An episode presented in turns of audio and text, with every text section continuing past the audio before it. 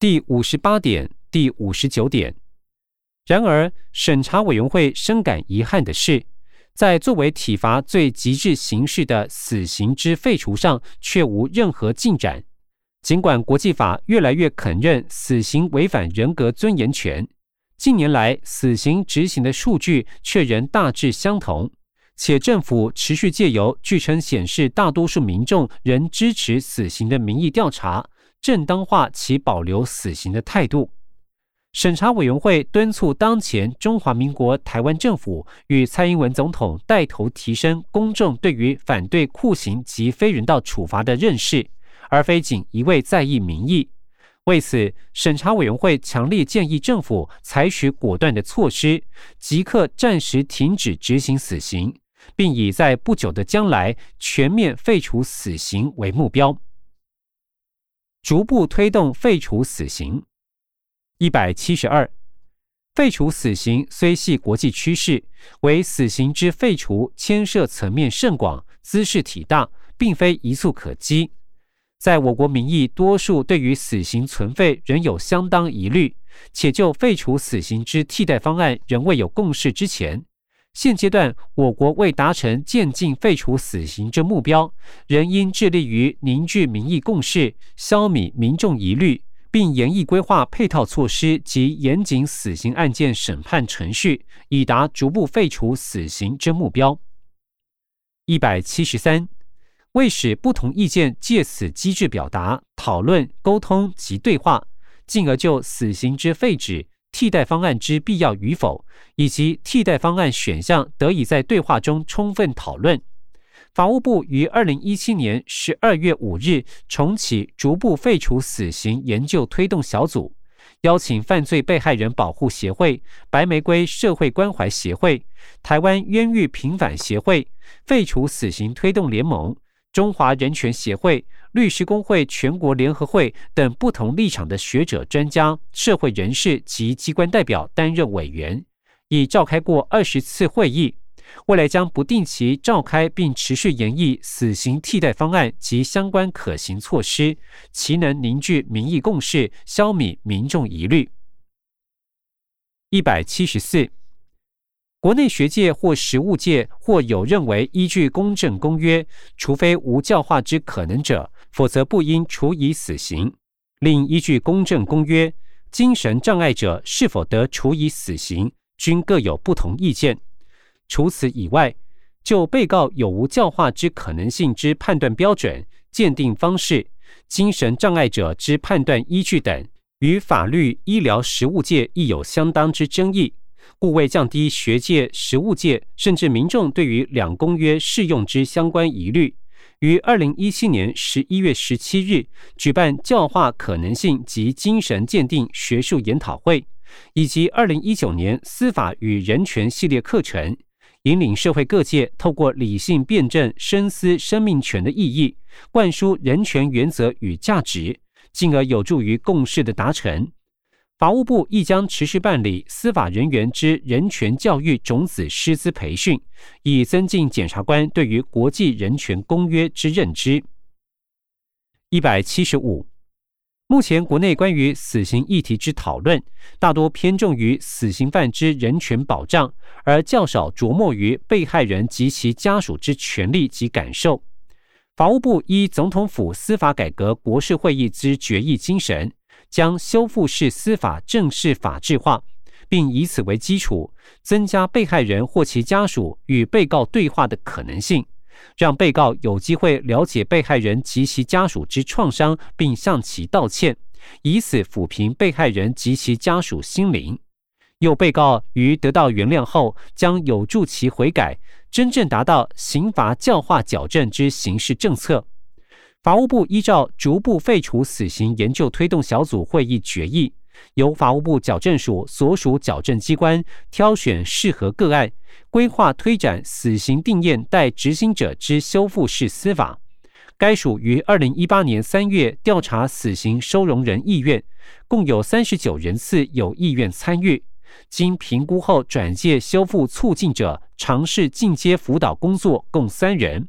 为于进阶工作阶段误谈辅导后未能成功开案，至二零一九年均无成功个案。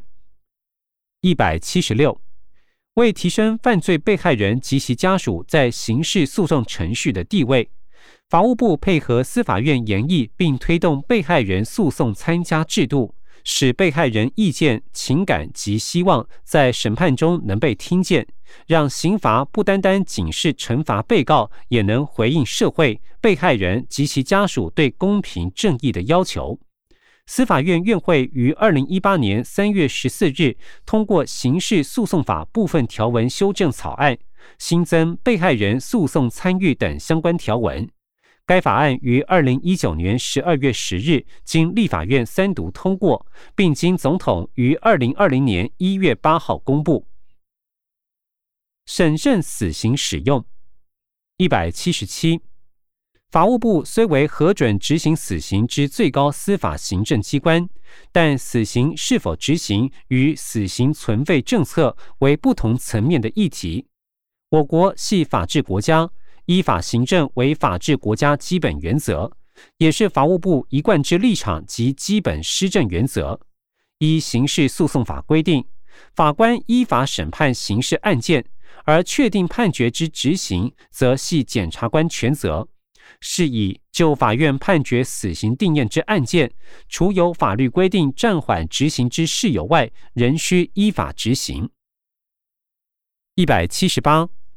我国于回应两公约初次国家报告结论性意见与建议第一百七十七点，已阐明联合国一九八九年第二任责议定书及联合国大会重申暂停执行死刑决议，均非以强制之方式规定，亦无法作为我国暂停执行死刑之法律依据。第六十点，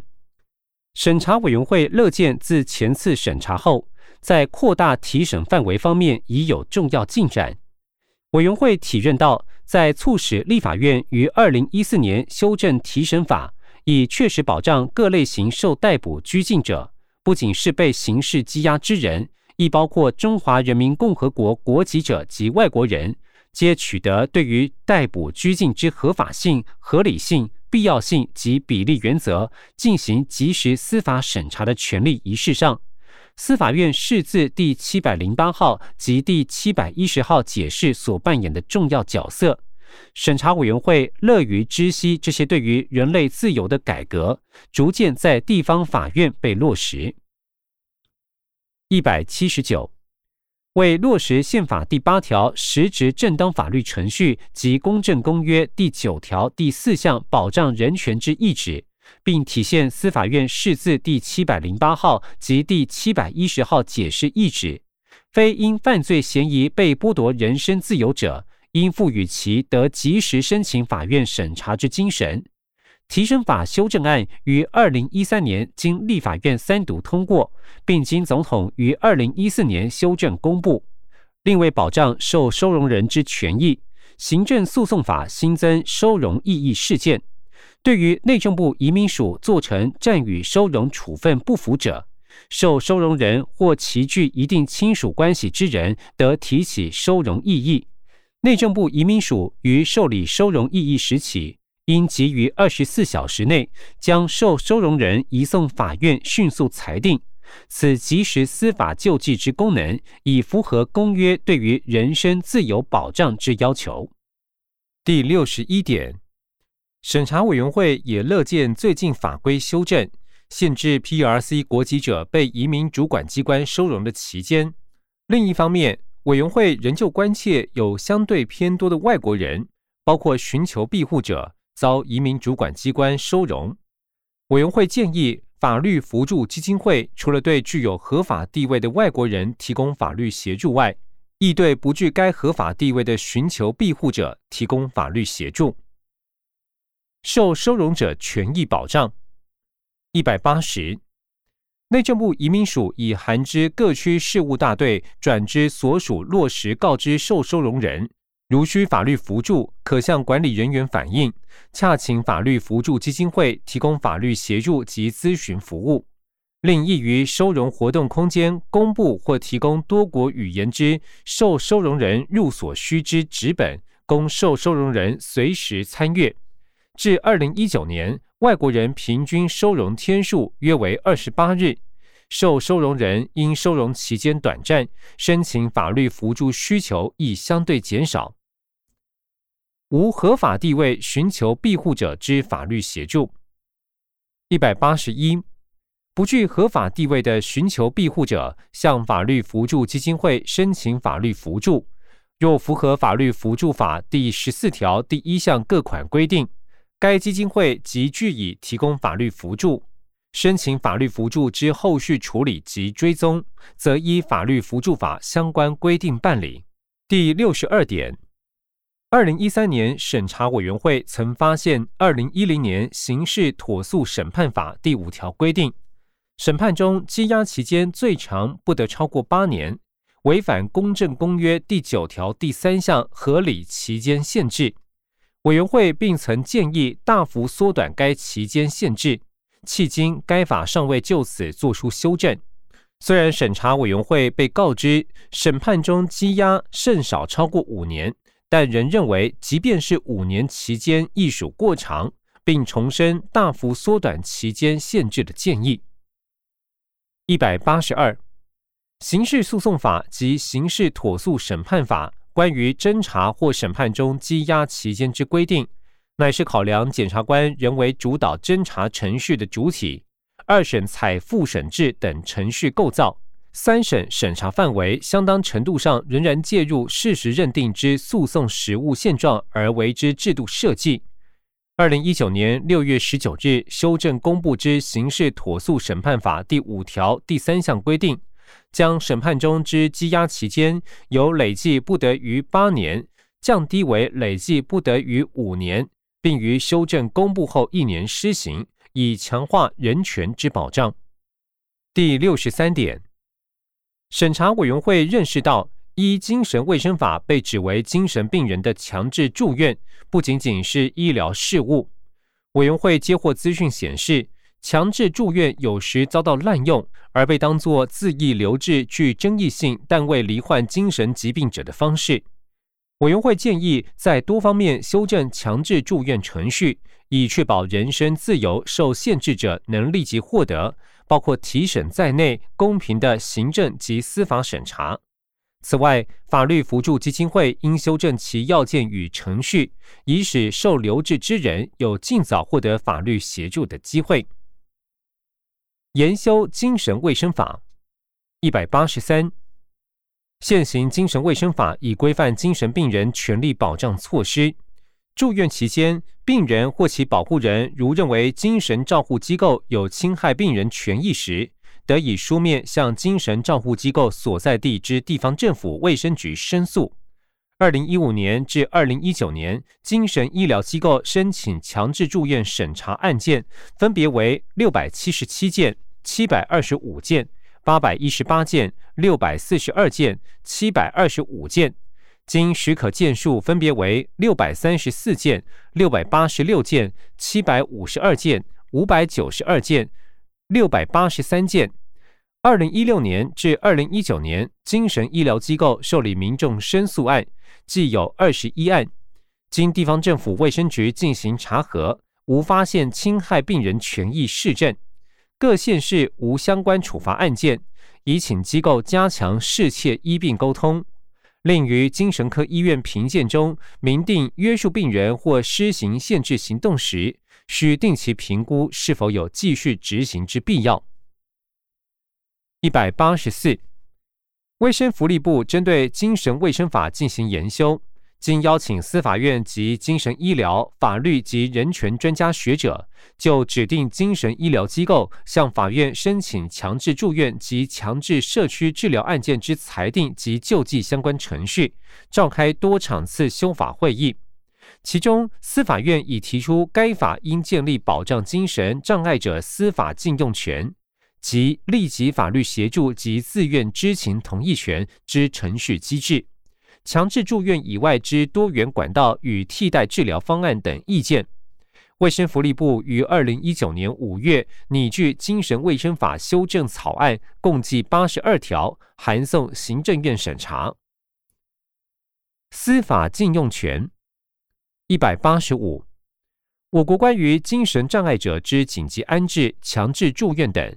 现行制度，系精神障碍者、其保护人、其他人或经中央主管机关认可之病人权益促进相关公益团体，得依提审法及精神卫生法向法院申请提审、停止紧急安置或强制住院，已有司法审查之机制。一百八十六。依精神卫生法强制住院之民众，若有法律扶助之需求，可借由法律扶助基金会之提审专案或申请一般法律扶助之协助。自二零一四年施行至二零一九年，有关该基金会提审专案，指派律师陪同提审计八件，经由一般法律扶助提审之案件计十三件。关于使用提审专案之案件数量极少。主要系因提审专案设有申请人就该案件已经法院核发提审票之门槛，该基金会已修正提审专案要件为：挂号资历部分维持无需审查。回本文，挂号一，申请人须为被逮捕拘禁人或其亲友。挂号二，申请人被法院以外之任何机关逮捕拘禁。挂号三。申请人就该案件已经法院核发提审票，或法院虽尚未核发提审票，而申请人已成名现遭受逮捕拘禁之事实、时间、地点，但有提审法第五条第一项但书之情形者，不在此限，以落实我国宪法第八条以及公正公约第九条对于人身自由保障之意旨。一百八十七。法律扶助基金会受卫生福利部委托办理身心障碍者法律扶助专案所提供之法律咨询服务，包括电话、驻点及到府法律咨询。自身心障碍者法律扶助专案开办以来至二零一九年，该基金会已提供既有十八件指派扶助律师赴医疗院所提供到府法律咨询服务之案件。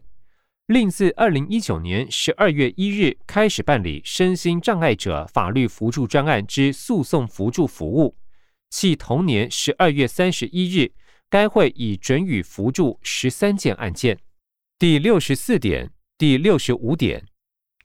在二零一二年初次报告中，中华民国台湾政府已肯认监所超额收容是亟待解决的问题。在二零一六年四月第二次报告中，政府体认到超收比率达百分之十三点二三。至二零一五年十二月二十二日止，矫正机关可收容额五万五千六百七十六人，但实际收容六万三千零四十五名收容人。政府进一步叙述如下：矫正机关房舍多属老旧，监禁空间确属狭小。上述超额收容情形，故囿于管教人力，政府整体预算异地迁建遭邻近居民反对等，尚无法立即改善。如同审查委员会在二零一三年结论性意见与建议所指出，监所超收已导致各种人权问题，例如低劣的卫生健康标准、欠缺隐私及暴力充斥等。也常导致受拘禁者的处遇不得不被认为是非人道或有辱人格的待遇。一百八十八，近年来，我国采重罪重罚、轻罪轻罚、宽严并进之两极化刑事政策，对于重大犯罪者或习惯性犯罪人，本着应报隔离之刑法理论基础，采取严格的刑事立法，从重量刑。有刑法修正后，受刑人执行时间延长及长刑其受刑人增加，令我国整体犯罪案件逐年增加。特殊犯罪人口如毒品、窃盗及酒驾公共危险犯比例偏高，造成矫正机关超额收容异形严重。除非整体社会或刑事政策有重大改变，使前端犯罪人口数降低。否则，此一现象势必是现在以及未来所必然面临的挑战。一百八十九，法务部矫正署陆续推动各项扩迁改建中长程个案计划，参见《公正公约》第三次国家报告第九十五点。第六十六点，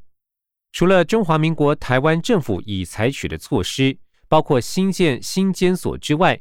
审查委员会再次强烈建议采取减少收容人数的有效措施，尤其是放宽对施用药物者的严峻政策，采行对拒保及释放较宽松的限制规定，以及其他非移监收容手段。委员会进一步建议，透过将责任移交至卫生福利部，改善监所卫生服务。从优从宽审核假释一百九十，发挥后门政策之功能，并周全假释审核机制。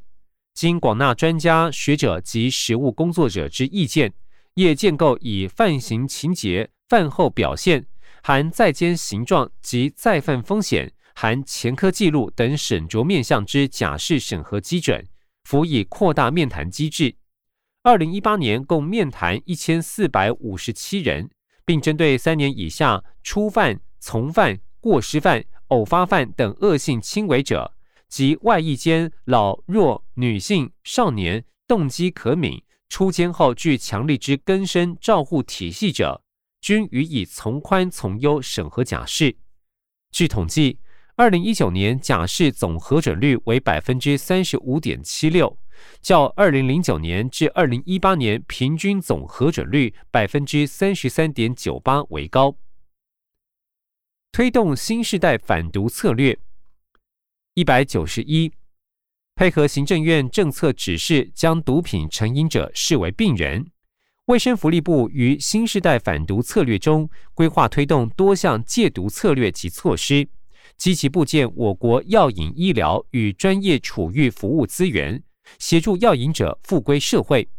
包括补助设置六家整合性药引医疗示范中心，针对不同药引个案开发多元药引医疗服务方案，委托办理药引治疗专业人员培训制度发展计划，结合心理卫生专业职类，订定药引防治人才训练课纲，加速人力培植。推动药引治疗性社区服务模式多元发展计划及扩大补助中途之家，提升社会复健服务量能；推动全国美沙东跨区给药服务及补助增加美沙东替代治疗服务时间，提升替代治疗便利性。于二零一八年接办全国毒品危害防治中心，扩大补助社区药引个案管理人力，降低追踪辅导案量比。提升各管服务品质。二零一九年五月起，全面开办药瘾者治疗费用补助方案，降低就医经济压力，以提升药引个案药引医疗及专业服务涵盖率。第六十七点，审查委员会另欲强调，在一个高度已开发国家，例如中华民国台湾。人力资源缺乏及经费限制，绝不能被接受作为监所环境不人道及过度拥挤的借口。一百九十二，法务部矫正署参酌联合国在监人处遇最低标准规则及联合国二零一六年监狱建筑技术指引手册规范等，严定矫正机关建筑设计参考原则。挂号。参见《公正公约》第三次国家报告第九十五点。回本文，另自二零一六年五月推动收容人一人一床计划，至二零一九年共建制四万六千零九十九个床位供收容人使用，床位配置率床位数除以实际收容人数达百分之七十五点六三，并已有二十三所矫正机关达成一人一床之目标。而新扩建之群居房，已将一人一床、桌椅空间、置物平台、书柜等生活设施放置空间纳入设计。至于现阶段尚无法达成一人一床目标之矫正机关，需逐步分阶段改善收容空间，疏解超额收容之人数，再行规划建置床铺事宜。一百九十三。关于矫正机关管教人员增补计划，参见《公正公约》第三次国家报告第一百一十四点。第六十八点，审查委员会在初次审查的结论中曾指出，《刑事妥诉审判法》规定，刑事诉讼程序八年的最长期间不符合《公正公约》第十四条第三项第三款被告立即受审，不得无故积延的规定。并建议透过修改法规，以缩短刑事诉讼程序的期间。审查委员会感到满意，并注意到众多案件在相当短的期间内终结。然而，委员会对于在另一方面有许多裁判并不尊重合理期间限制感到遗憾，而这经常源自于检察官反复上诉，或上级法院将案件发回至下级法院更审。委员会因此重申其进一步修改法规的建议，目标在于缩短刑事诉讼程序的期间，并对过长积压期间的案例提供适当补偿，提升审判效能。一百九十四，司法院于二零一七年成立刑事上诉制度变革研修委员会，并召开多次会议，初步完成草案研议。其中，第二审改为事后审兼采续审制；第三审改为严格法律审兼采许可上诉制，必立法院妥速进行审判程序，提升审判效能，并维护人民诉讼权益。该草案已于立法院审议中，若立法通过，将有助提升审判效能，有效缩短整体审判期间。一百九十五。刑事妥速审判法自二零一零年九月一日施行。就二零零九年与二零一九年之统计数据，地方法院刑事诉讼案件终结件数：二零零九年二十万三千九百五十七件，二零一九年二十一万六千五百四十四件。平均结案日数：二零零九年六十一点一一日，二零一九年八十五点七二日。高等法院刑事诉讼案件终结件数：二零零九年两万两千一百零三件，二零一九年一万九千零三十三件。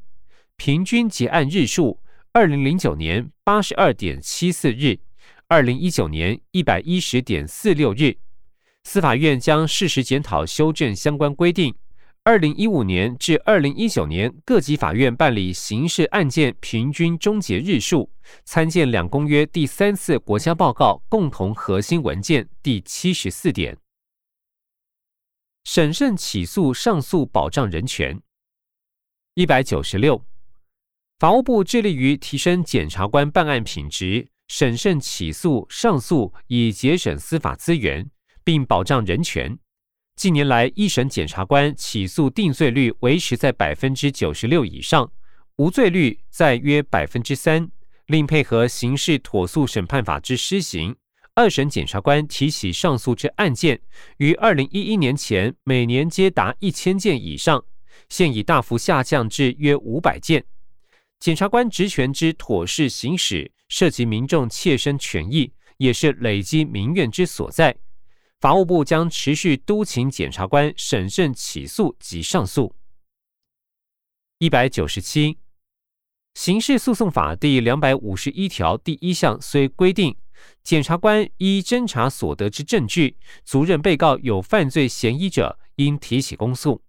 为法务部向来要求检察官侦办案件时，应加强搜集犯罪事证，审慎综合研判侦查所得之全班证据。确信具有可使法院为有罪判决之高度可能性者，时予提起公诉，以降低无罪率，避免无辜之人遭受送累，并且要求检察官不得滥行上诉。一百九十八，为落实两公约及司法院释字第六百七十号解释意旨。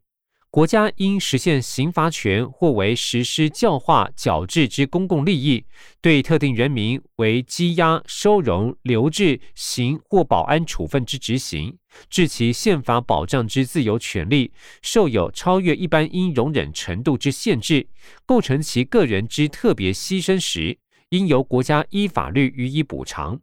故在刑事追诉程序中，由检察官侦查中声押并经法官裁定准许羁押之案件，而后为不起诉处分、撤回起诉或无罪之判决确定等情形，受害人得依刑事补偿法请求国家补偿，以填补人民因公权力行使所造成的损害或损失，并促使司法人员在办案上更加谨慎。